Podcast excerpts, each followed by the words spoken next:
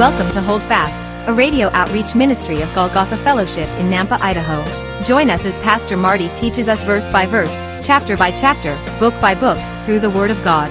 To listen to any of these messages in their entirety or to find out more about our fellowship, please visit golgothafellowship.org.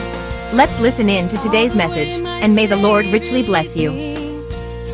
What have I to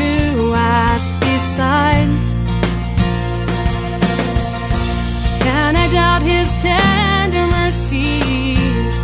Who through life has been my guide? And lead peace divine is comfort. Through my faith in him to dwell. For I know Reminds me of a joke, you know. It, what do you call a boomerang that doesn't return to you? A stick. You call it a stick. It's just a stick. John, extra credit right back there. It's just a stick. And so, what do you call a person who calls himself a Christian but they don't really believe in Jesus? You call him a stick. No, I'm just kidding. I mean, you certainly can't call him a Christian. Unbelief will keep you out of heaven.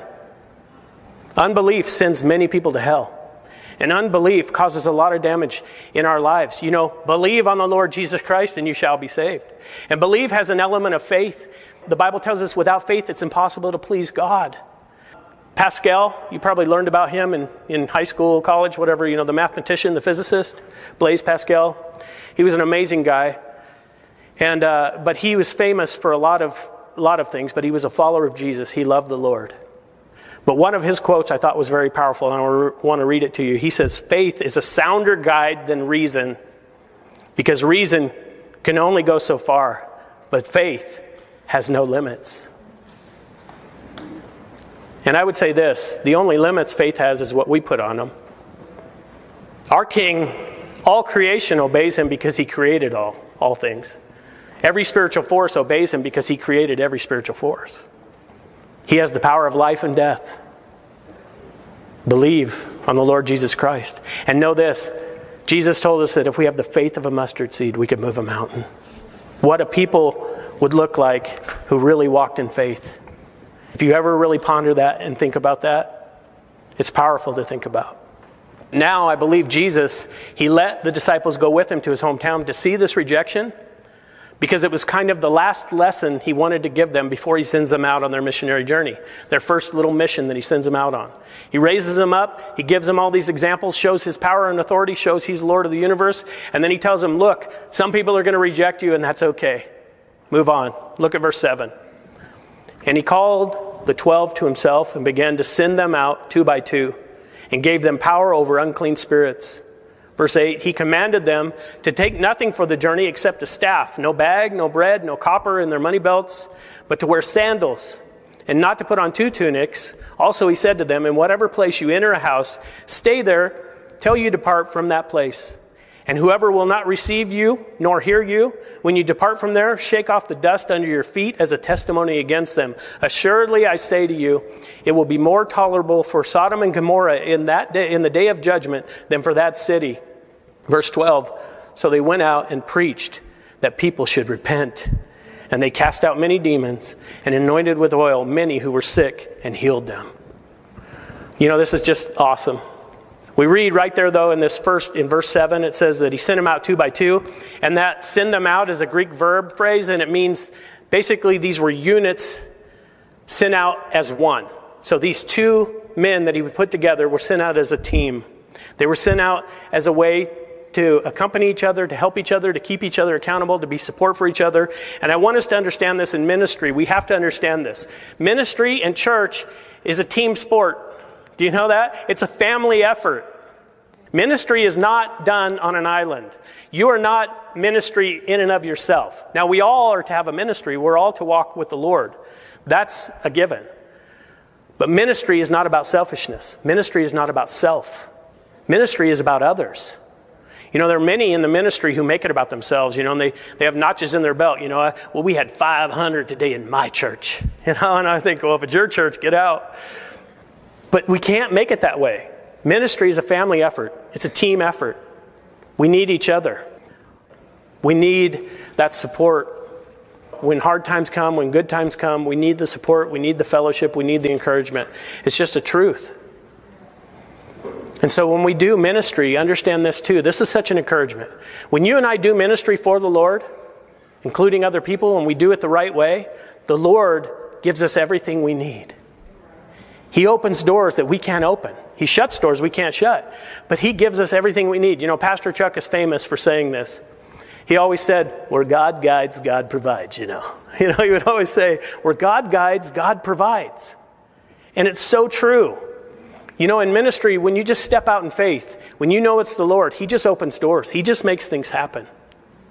And I think that's what Jesus is teaching back in our passage in Mark chapter 6, verse 8. He tells the disciples, He says, He commanded them to take nothing for the journey except a staff, no bag, no bread, no copper in their money belts, but to wear sandals, and not to put on two tunics. Also, he said to them, In whatever place you enter a house, stay there till you depart from that place. And so that's essentially what Jesus is saying. Where God guides, God provides. Step out in faith. But I, I, also see here where it says only take one tunic, and you might think, what is that even talking about? Understand in that day, to wear two tunics was more of like an upper class. Was, you know, clothing said something much more even than today. Today, you know, you see these multi-billionaires and they're wearing sweats and a t-shirt. You know, it doesn't necessarily tell you they're rich, although that might tell you they're rich because they're on TV doing that. But, um, but two tunics was kind of a symbol of uh, having money or or being well off in a sense. And we know these guys weren't that. Jesus is just telling them, meet people where they're at. You're going out to preach to the lowly, to the poor. Meet them where they're at. Don't cause an offense. And I think that's a good lesson for you and I. We need to meet people where they're at. And can I get controversial for a minute? Is that okay? I'll wait. I'll wait for your answer. I mean, I'd do it anyway, you know, but um, but here's the thing: when we come to people, come and meet them where they're at but always do it with humility and love. That's what Jesus did. Meet them where they're at. You know, one of the, uh, the greatest things we can remember is that when we're reaching out to people, remember that Jesus loves them. Remember that He died for them. When you reach out to people, remember how much they mean to Jesus. And I just want you to know something. Do you know that Jesus loves the drug addict? Do you know He loves the alcoholic? You know, those are the easy ones, right? Those are the easy ones. We can all say, yeah, he loves the drug addict, he loves the alcoholic. But how about this? Jesus loves those of other religions. And this one will probably get me tarred and feathered in Idaho, but do you know? Jesus loves people of a different political party than you. I didn't hear any amens on that one. So, but it's true, guys. He died for them too. He loves them. How about this one? Jesus loves the homosexual. He loves them. He died for them. He loves the outcast. He loves the rebel.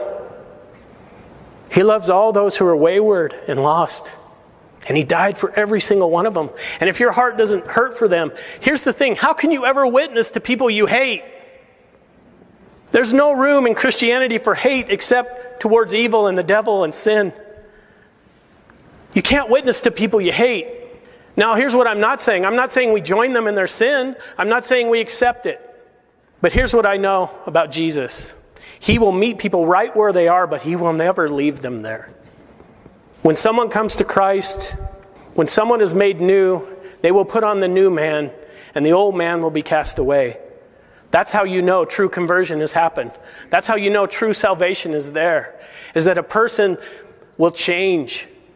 God loves all of us, and He loves every single person, and He will meet them exactly where they're at, but He will not leave them there. And I don't care what other people teach. I don't care if they say, yeah, you can live this way and be in that lifestyle and still be a Christian. I'm telling you, if you're truly a Christian, truly born again, He loves you so much that He will change you from the inside out. You will put on the new man, the new woman. You will be changed. You will go from death to life.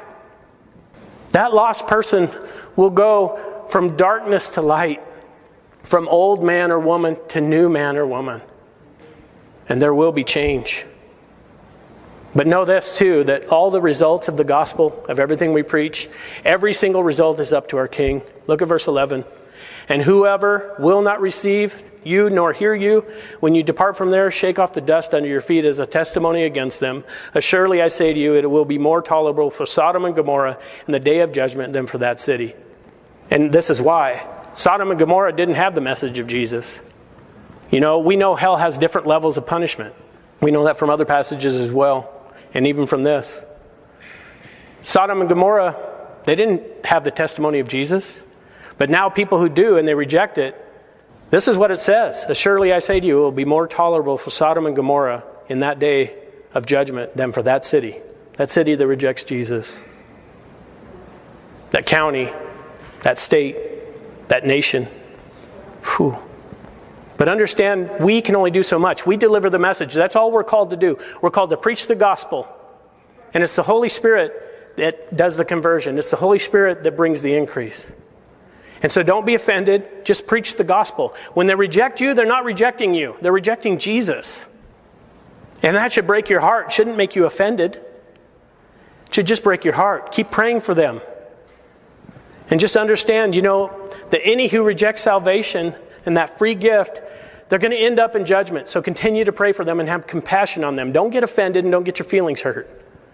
Just keep praying and preaching because it's their choice. Because we know God's heart. What is God's heart? 2 Peter 3 9 tells us the Lord is not slack concerning his promise, as some count slackness, but is long suffering toward us, not willing that any should perish, but that all should come to repentance. We know God's heart is that all would be saved. This has been Hold Fast, a radio outreach ministry of Golgotha Fellowship in Nampa, Idaho. Thank you for listening today. If you would like to hear this message again, or any other in their entirety, please visit golgothafellowship.org. Our fellowship meets in Southeast Nampa, and our Sunday services are at 10 a.m. For more information, visit our website. Until next time, may the Lord richly bless you. Hi, folks. Pastor Marty here. Thank you for tuning in. I hope you enjoyed the teaching today. You know, it's my prayer that it's encouraged you to continue faithfully in the study of God's Word. I think it's so crucially important that these days the body of Christ stay in, grounded and anchored in the Word of God. As the world around us is sinking in the waves of false doctrine and the opinions of men, if you are seeking a church family, a church home, and you live in the southeast Nampa area, I want to personally invite you. Our Sunday services are at 10 a.m., and we currently meet at East Valley Middle School. That's right off Greenhurst and Happy Valley. If you want to find out more, if you have any questions, you need directions, you want to catch up on a message, or if you have a prayer request, just go to our website, golgothafellowship.org. Let me help you spell that. It's G O L G O T H A fellowship.org. Until next time, may God bless you and remember to hold fast.